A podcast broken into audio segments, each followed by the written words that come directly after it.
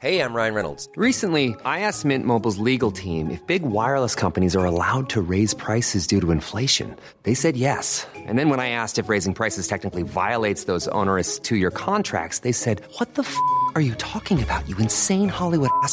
So to recap, we're cutting the price of Mint Unlimited from $30 a month to just $15 a month. Give it a try at mintmobile.com slash switch. $45 upfront for three months plus taxes and fees. Promo rate for new customers for limited time. Unlimited more than 40 gigabytes per month. Slows. Full terms at mintmobile.com.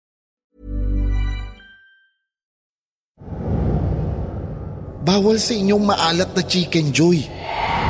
Dahil gusto ko siyang maging masaya. Hindi ako Lolo Boom. Alamin at pakinggan ang mga totoong kwento at salaysay sa likod ng mga misteryosong pagpatay at nakakamanghang pangyayari sa mga krimen na naganap sa iba't ibang sulok ng mundo. Takip Silim. True Mystery Stories. Ikikwento sa inyo ng inyong lingkod, Jupiter Torres. Jupiter Torres. Bisitahin ang aming channel sa YouTube. Takip Silim. True Mystery Stories. Mag-subscribe at i-click ang notification bell para updated kayo sa mga bagong uploads ng Takip Silim True Mystery Stories.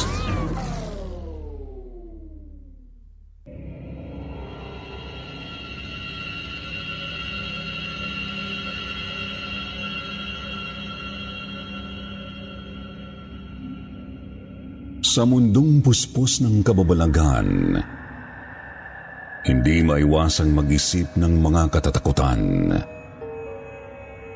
Hindi mo malaman kung bunga lang ng malikot sa isipan o sadyang itinadhanang mararanasan mo't matututunan. Magandang gabi sa inyong lahat. Ito po si Jupiter. Ang inyong tagapagsalaysay sa gabing puspos ng kababalaghan at katatakutan.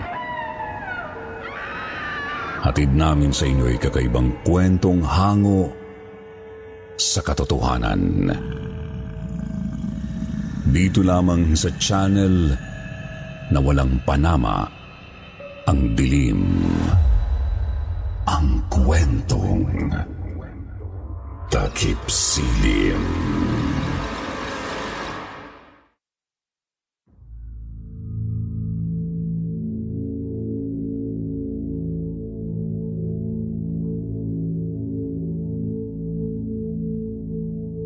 Magandang gabi po, Sir Jupiter, at sa lahat ng mga nakikinig ngayon sa channel ninyong Kwentong Takip Silim. Itago nyo na lang po ako sa pangalang Girlie. 35 years old na ngayon. Dating crew sa Jollibee. Nangyari ang aking tunay na karanasan mga ilang taon na rin po ang nakakalipas. 24 years old lang ako noon at medyo maraming gustong mapatunayan sa buhay. Kaya napilitan akong magtrabaho sa Jollibee kung saan nagtatrabaho din dati ang mga pinsan ko bilang crew.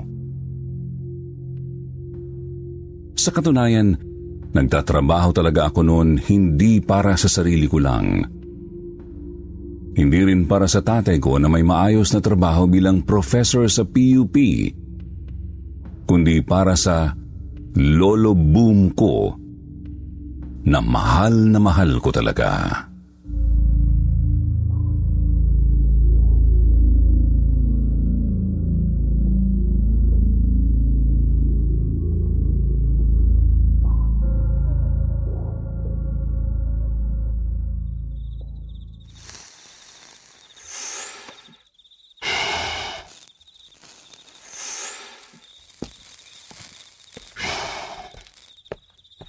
Lolo, may taxi bang naghihintay sa labas? Wala. Bakit? Kumakahit-hit kayo ng sigarilyo ninyo. Parang may metrong tumatakbo eh. Ikaw naman, girlie. Parang di mo naman ako kilala.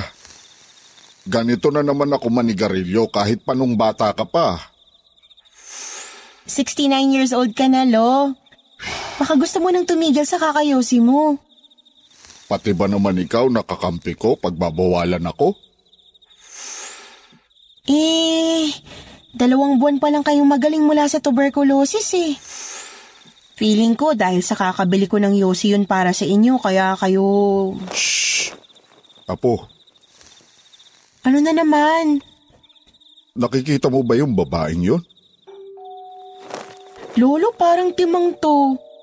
Walang katao-tao sa iskinita. Alas dos na ng madaling araw, oh. Sinong babae ang sinas... Kilala ko yung babae. Ayun oh, nakatayo sa poste. Nakasuot ng puting belo. Akin na nga yung yosi nyo. Matulog na kayo. Kung ano-ano na naman yung iniimbento ninyo. Girlie, yosi ko yan eh. Matulog na. Pagod na rin ako sa maghapon kong shift sa Jollibee. Walang babae sa poste, wala akong nakikita. Period. Tulog na.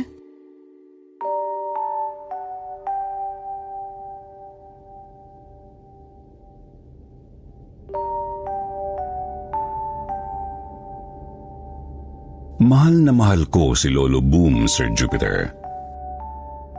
Siya kasi ang tumayong tatay at nanay ko noong maliit pa lang ako. Istrikto si Lolo sa tatay Jello ko nung kabataan ni Lolo. Palaging nahahagupit ng sinturon si tatay ni Lolo Boom kapag gumagawa ng bawal. Pero nung nagtagal ang panahon at lahat kami nagkaedad, naiba na ang sitwasyon. Nagkasakit na ng malubha ang lolo ko. Iba-ibang sakit sa respiratory system dahil sa adiksyon niya sa sigarilyo at samot-saring komplikasyon sa organs kaya hirap na hirap na siyang makalakad.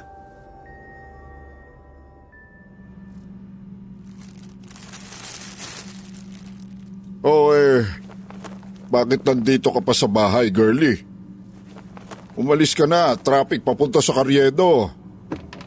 Akala ko ba magsha-shopping ka sa Quiapo? Binabantayan ko kayo, Lolo Boom eh. Mamaya biglang dumating si tatay. Yari na naman tayo pag nakita kayong kumakain ng Jollibee. Hayaan mo nga yung damuhong yun. Palibhasa, inggit lang yun sa akin eh. Pasalubungan mo na rin ang Chicken Joy para hindi na iinggit sa akin. Eh kasi naman, Lolo Boom. Bakit ba ang hilig ninyo sa bawal? Bawal kayo sa maalat at matamis, ba? Kasama ako sa PGH nung nagpa-check up kayo ni tatay last Friday. Sinabihan pa kayo na magbawas na ng kanin. Kasi nga, malala na raw ang diabetes ninyo. Eh bakit ba? Kung mamamatay ako, eh di mamamatay. Ganun lang yun. Life is short. Kainin na lahat ng punyetang bawal kainin. At least, masaya akong mamamatay dahil nakain ko na lahat ng gusto niya. Jello, anak. Coke. Coke, Curly. Nasaan yung coke ko? Nabilaukan ako.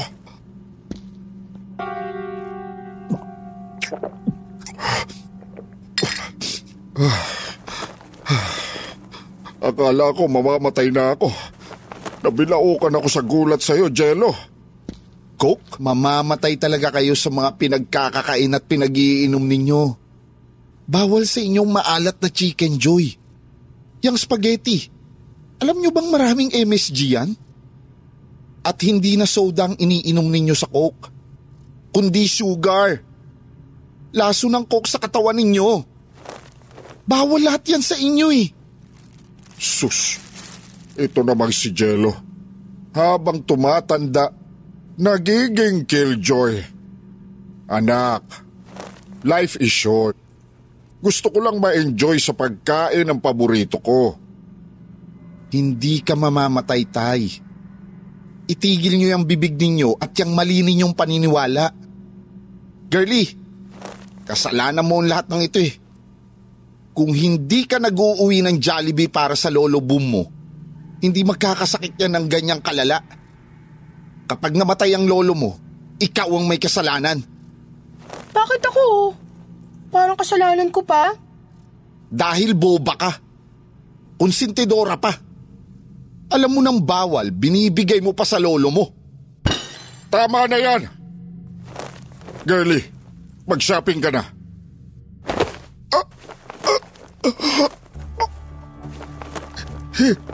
Hindi ako makahinga. Ang dibdib ko s- sumisikat. Ayan. Ayan ang sinasabi ko eh. Tay, anong... Nagdidilim ang paninga. Lolo! Tumawag ka ng ambulansya, girlie. Itatakbo natin sa ospital ang lolo boom mo. Bilisan mo!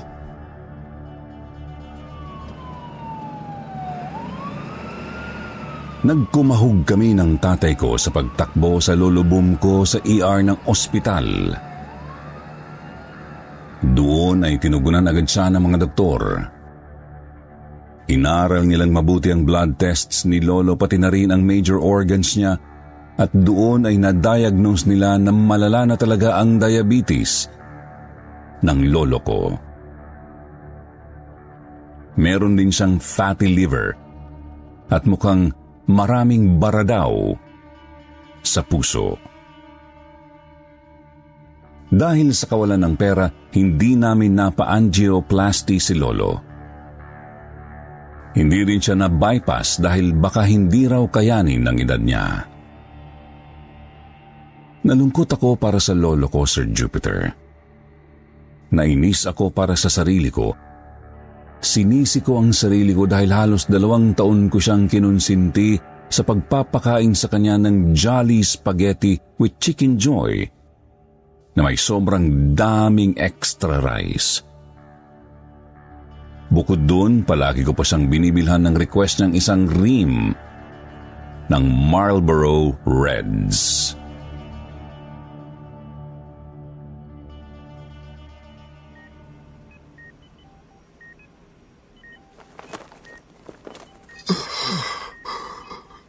Ang tigas kasi ng ulo niyo, Lolo eh. Bakit nandiyan siya? Sino? Siya, Sinong siya?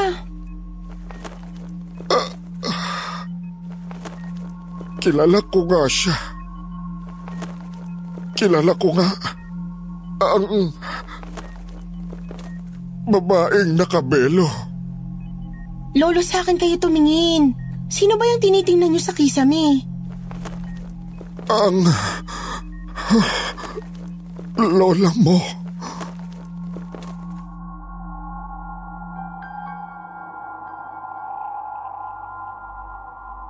Bigla na lang pumikit si Lolo Boom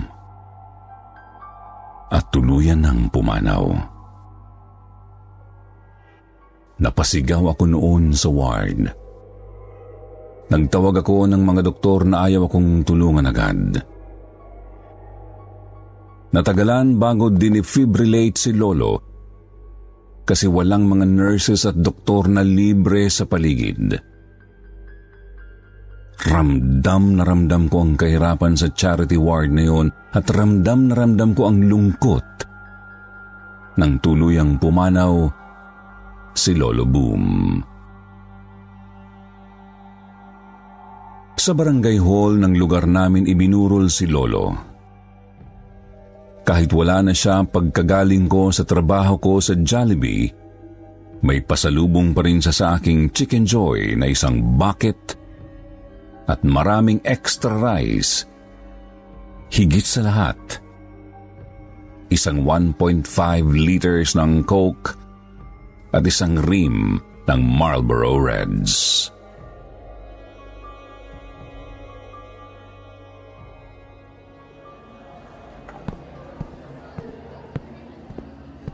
Sa tingin mo tama yung ginagawa mo, girlie? Opo, Tay. Tama. Patay na ang lolo boom mo, ganyan pa rin ang pasalubong mo? Opo, dahil gusto ko siyang maging masaya.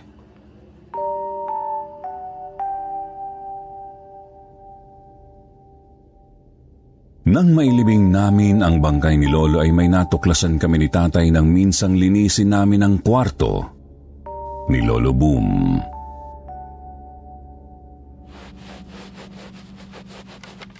Girlie, tingnan mo to. Ano to?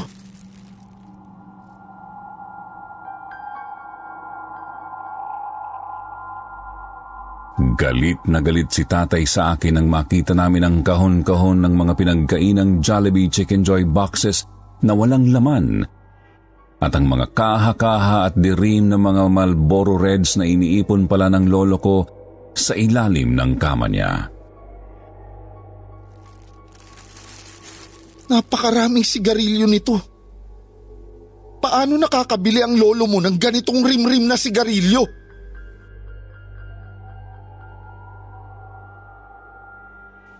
Hindi ako makasagot sa tatay ko. Naluha ako sa takot.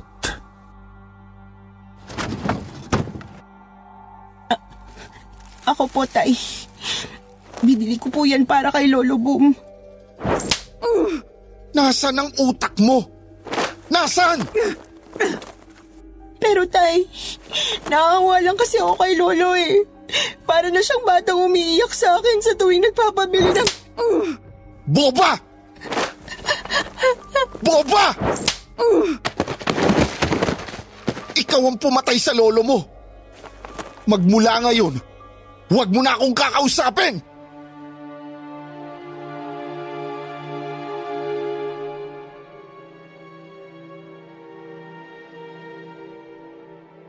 At masakit man sa dibdib na tanggapin ang sinabing yun ng sarili kong ama, tinanggap ko, Sir Jupiter. Halos 10 months niya akong hindi kinausap. Hanggang sa isang madaling araw, lasing akong umuwi. Dahil birthday ko noon at hindi pa rin ako kinakausap ni tatay.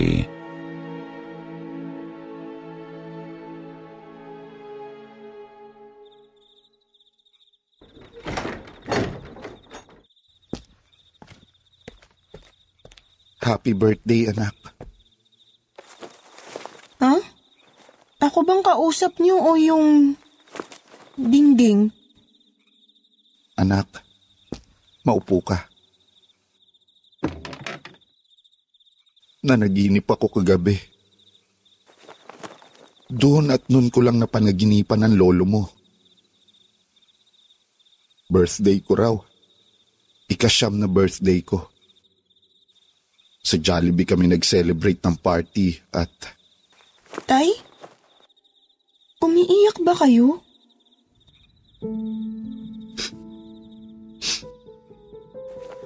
Buhay na noon ang lola mo. Masaya kaming tatlo. Sumasayaw kaming tatlo. Kasama ang mascot ni Jollibee. Tay, bakit ka umiiyak? How would you like to look five years younger? In a clinical study, people that had volume added with Juvederm Voluma XC in the cheeks perceived themselves as looking five years younger at six months after treatment. Look younger, feel like you. Add volume for lift and contour in the cheeks with Juvederm Voluma XC. Reverse signs of aging by adding volume to smooth laugh lines with Juvederm Volure XC. For important safety information and to find a licensed specialist, visit juvederm.com. That's J U V E D E R M.com. Not for people with severe allergic reactions, allergies to lidocaine, or the proteins used in Juvederm. Common side effects include injection site redness, swelling, pain, tenderness, firmness, lumps, bumps, bruising, discoloration, or itching. There's a risk of unintentional injection into a blood vessel, which can cause vision abnormalities, blindness, stroke, temporary scabs, or scarring. Talk to a licensed specialist to find out if it's right for you.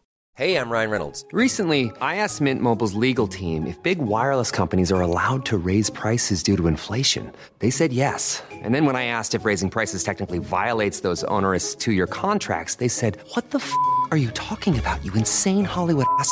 F- So to recap, we're cutting the price of Mint Unlimited from $30 a month to just $15 a month. Give it a try at mintmobile.com slash switch. $45 upfront for three months plus taxes and fees. Promo rate for new customers for limited time. Unlimited more than 40 gigabytes per month. Slows. Full terms at mintmobile.com.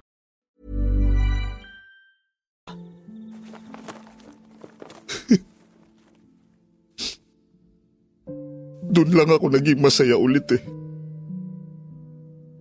Sa panaginip ko lang kagabi. Lalo na ang lolo boom mo. Habang pinapakain ako ng chicken joy. Habang kinakausap niya ako, may sinabi siya sa akin. Masaya na ako dito, anak. Huwag ka nang magalit kay Girlie. Birthday niya bukas. Regaluhan mo siya. Sinabi ni Lolo yun? Hindi na kami nakapagsalita pa ni tatay. Sunod-sunod na pumatak ang mga luha naming dalawa habang tuluyang nagyakapan. Patawarin mo ko, anak. At happy birthday. I love you too, tatay. May uwi akong chicken joy. Gusto mo bang mag-party tayo? Oo, anak. Gustong gusto ko.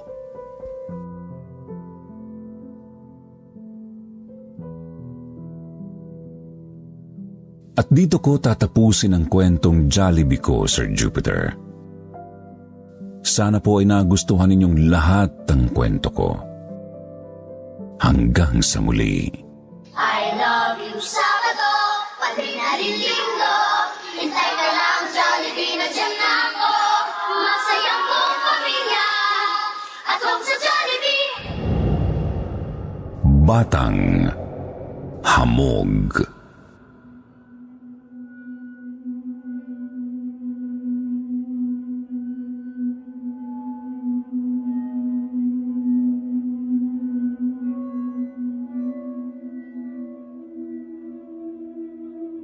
Magandang gabi po, Sir Jupiter, at sa lahat ng mga nakikinig ngayon sa inyong channel na Kwentong Takip Silim. Itago niyo na lang po ako sa pangalang Minyong. 45 years old na ngayon. Si Kyo sa Jollibee. Ang kwentong ibabahagi ko sa inyo ngayon ay kinuwento lang din sa akin nung pinalitan kong si Kyo na ka-agency ko. Sabi niya, nakakatakot daw magbantay sa Jollibee branch namin dahil wala raw pinipiling oras ang pagpapakita ng multo. Opo, Sir Jupiter. Minulto ang branch na ito simula nang magkaroon ng hindi inaasahang pangyayari mula dito.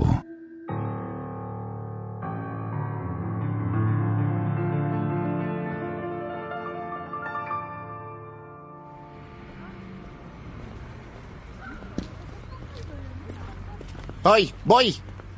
Ano yan dinudungaw-dungaw mo dyan sa dingding namin? Dinidilaan mo pa yan salamin. Malis ka nga dyan. Naiirita yung mga customer namin, oh. Bakit bang epal mo, kuya? Sa'yo ba to? Ikaw may-ari? Aba, sira ulo tong batang hamog na to, ah. Ipangalan ako. Onyok. Huwag mo akong tawagin batang amog. Dahil hindi ako katulad ng mga yon. Mga magnanakaw ng tubo ng sasakyan yun o kaya mga gamit sa likod ng kotse pag traffic. Hindi ako ganun. Ilang taong ka na ba at ganyang kakabastos? Hindi ako bastos. Papaliwanag lang. Umalis ka na dyan. Ang dumi na ng salamin namin, kakadungaw mo. Patay gutom ka ba, ha? Hindi ka pa kumakain? Bakit titig na titig ka sa mga kumakain? Bakit ba ang dami mong tanong? Secure ko lang dito, kuya. Mais ka nga. Napikon ang sikyo na si Kelvin at binunutan ng baril ang bata. Oo, ako ang si Q dito. At trabaho ko ang barilin ng katulad mong magnanakaw. Ano? Hindi ka aalis diyang animal ka?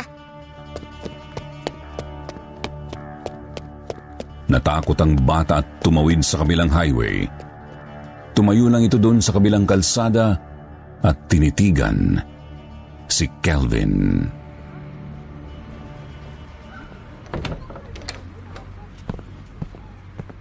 Guard! Sino kaaway mo? Ay, Ma'am Marta. Kayo pala. Isuksok mo muna yung baril mo. Mamaya pumutok. May tamaan pa kayo. Tatamaan talaga siya sa akin. Sino? Huh? Oy, Onyok!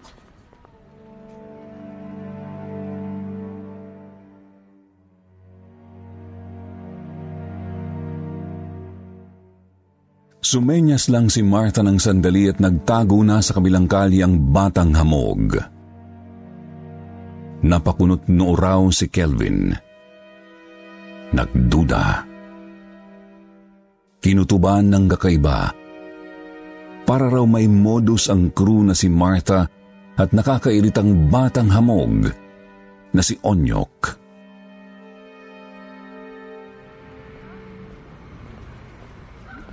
Kilala niyo yung batang yon, ma'am? Matagal na. Wala akong masasabi dyan kundi mabait na bata yang si Onyok. Pasok na ako. Daming customers eh.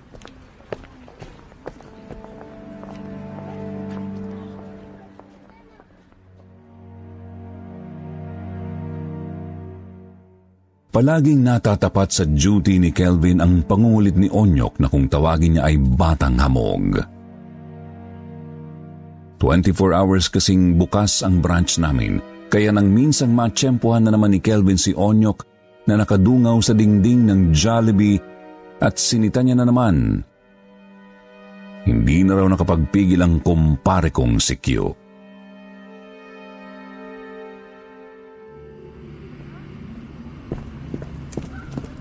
Hindi ka ba titigil sa pangungulit mong bata ka?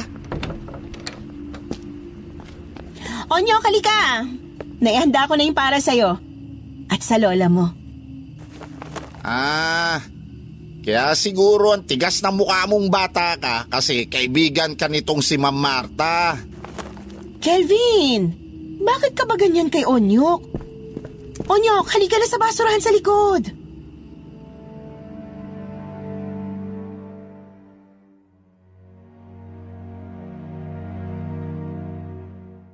Umalis na magkasama papunta sa likuran ng Jollibee sina Martha at Onyok. Pagbalik daw ng bata, tuwang-tuwa na ito nang makita ni Kelvin na may dalang malalaking supot ng Jollibee ang bata. At puno ng tira-tirang pagkain na mukhang hindi pa nagagalaw. Chicken Joy, French fries, palabok, Jolly Spaghetti at maraming nakabalot na extra rice.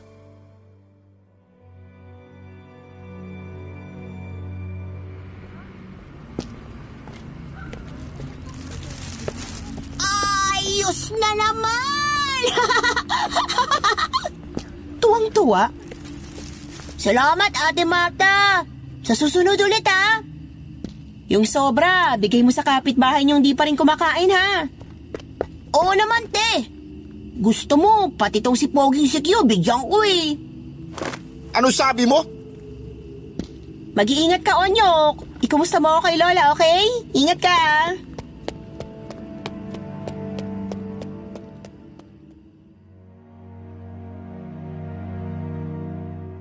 Pangiting tumakbo pa uwi si Onyok bitbit ang Jollibee na uulamin nila ng gabing yun.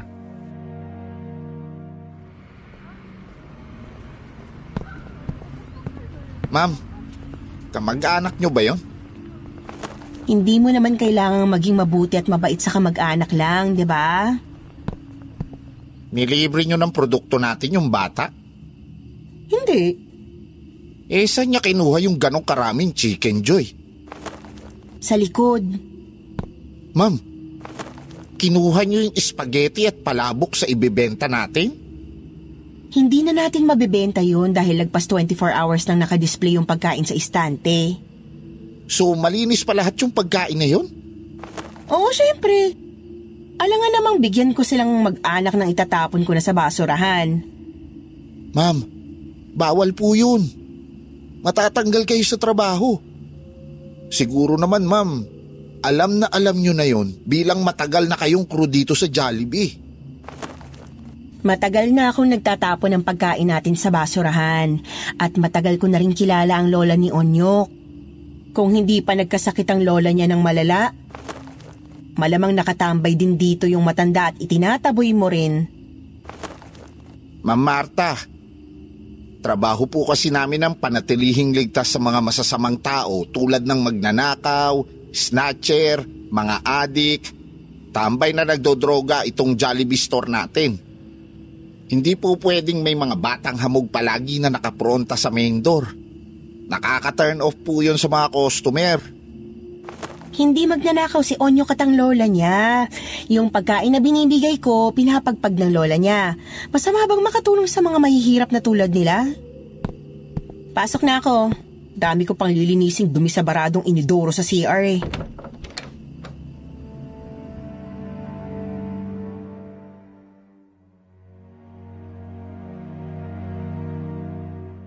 Pero dumating ang araw na hindi inaasahan ni Kelvin. Hapon daw noon, nang may isang yayamanin na pamilyang pumasok sa store. As usual, nakadungaw na naman si Onyok sa salamin na dingding. Nang makita ni Onyok na nalaglag ang makapal na wallet ng mayamang babae na umu-order, ay agad daw itong tumingin kay Kelvin. Kelvin. Nakita rin kasi ni Kelvin na nalaglag ang wallet ng mayamang babae pero wala siyang ginawa agad. Pero iba si Onyok. Tumakbo siya papasok sa loob ng Jollibee, pumunta sa counter, hinawi ang mga tao.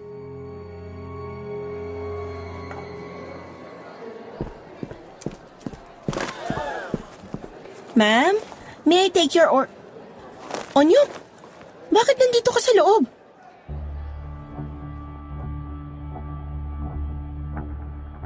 Bigla na lang daw kinuha ni Onyok ang nalaglag na wallet at tumingin sa pintuan ng store. Nakita naman ni Martha na papasok si Kelvin hawak ang baril niya. Nakatutok ito kay Onyok.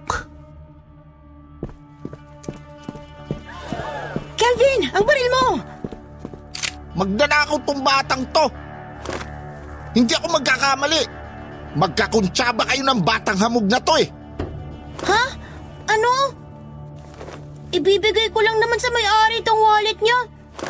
Sinungaling! Hindi ka lalabas? Akin na yan. Mabilis na inagaw ni Kelvin ang wallet at ibinigay sa may-ari. Sabay hinabol ng baril si Onyok papalabas ng store. Sa sobrang nervyos ni Onyok ay nataranta na ito sa pagtawid sa kabilang kalsada.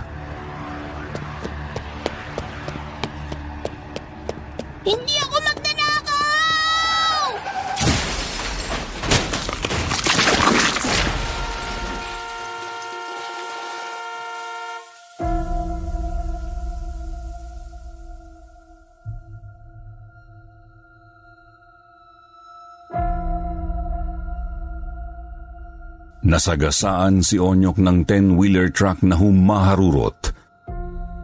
Agad na sinukbit ni Kelvin ang baril niya sa tagiliran niya at sumigaw. Yung bata! Yung bata! Nasagasaan! Saklolo! Tumawag tayo ng MMDA! O kaya mga pulis! Ambulansya! Tulong! Tulungan natin ang bata!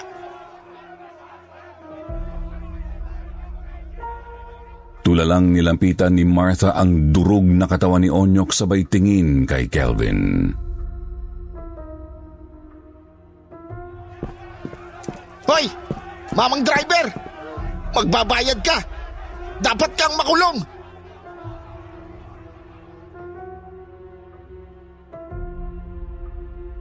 Naipon ang pikon at galit sa ulo ni Martha. Agad nitong sinugod si Kelvin.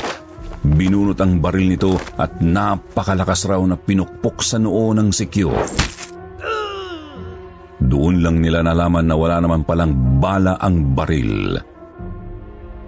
Natameme ang kaibigan kong security guard. Pagbabayaran mo to hanggang sa kamatayan mo.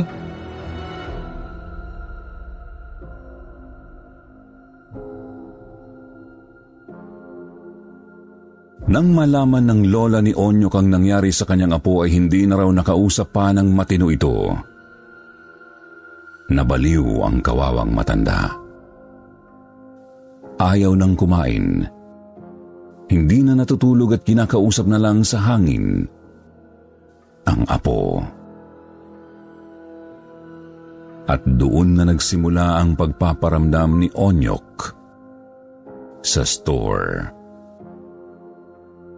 Sa tuwing gabi nagmo-moist daw ang partikular na dingding kung saan laging nakadungaw si Onyok. Kapag nakakatulog daw sa madaling araw na shift si Kelvin, may bumubunot raw ng baril niya at nakikita niyang hinahagis ang baril niya sa loob ng store.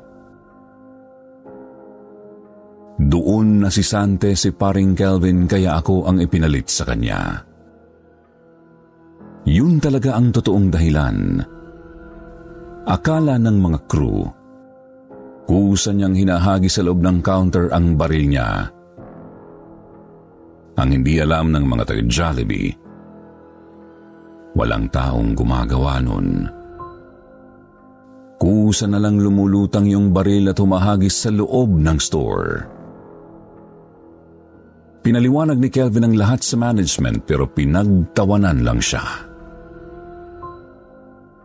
Natakot ako nang ikwento ni Kelvin sa akin ang lahat. Pero sinasabayan ko ng dasal ang bawat duty ko kaya naman ligtas ako palagi sa mga multo. Hanggang dito na lamang po, Sir Jupiter. Salamat sa pagkakataon. Magandang gabi sa inyong lahat.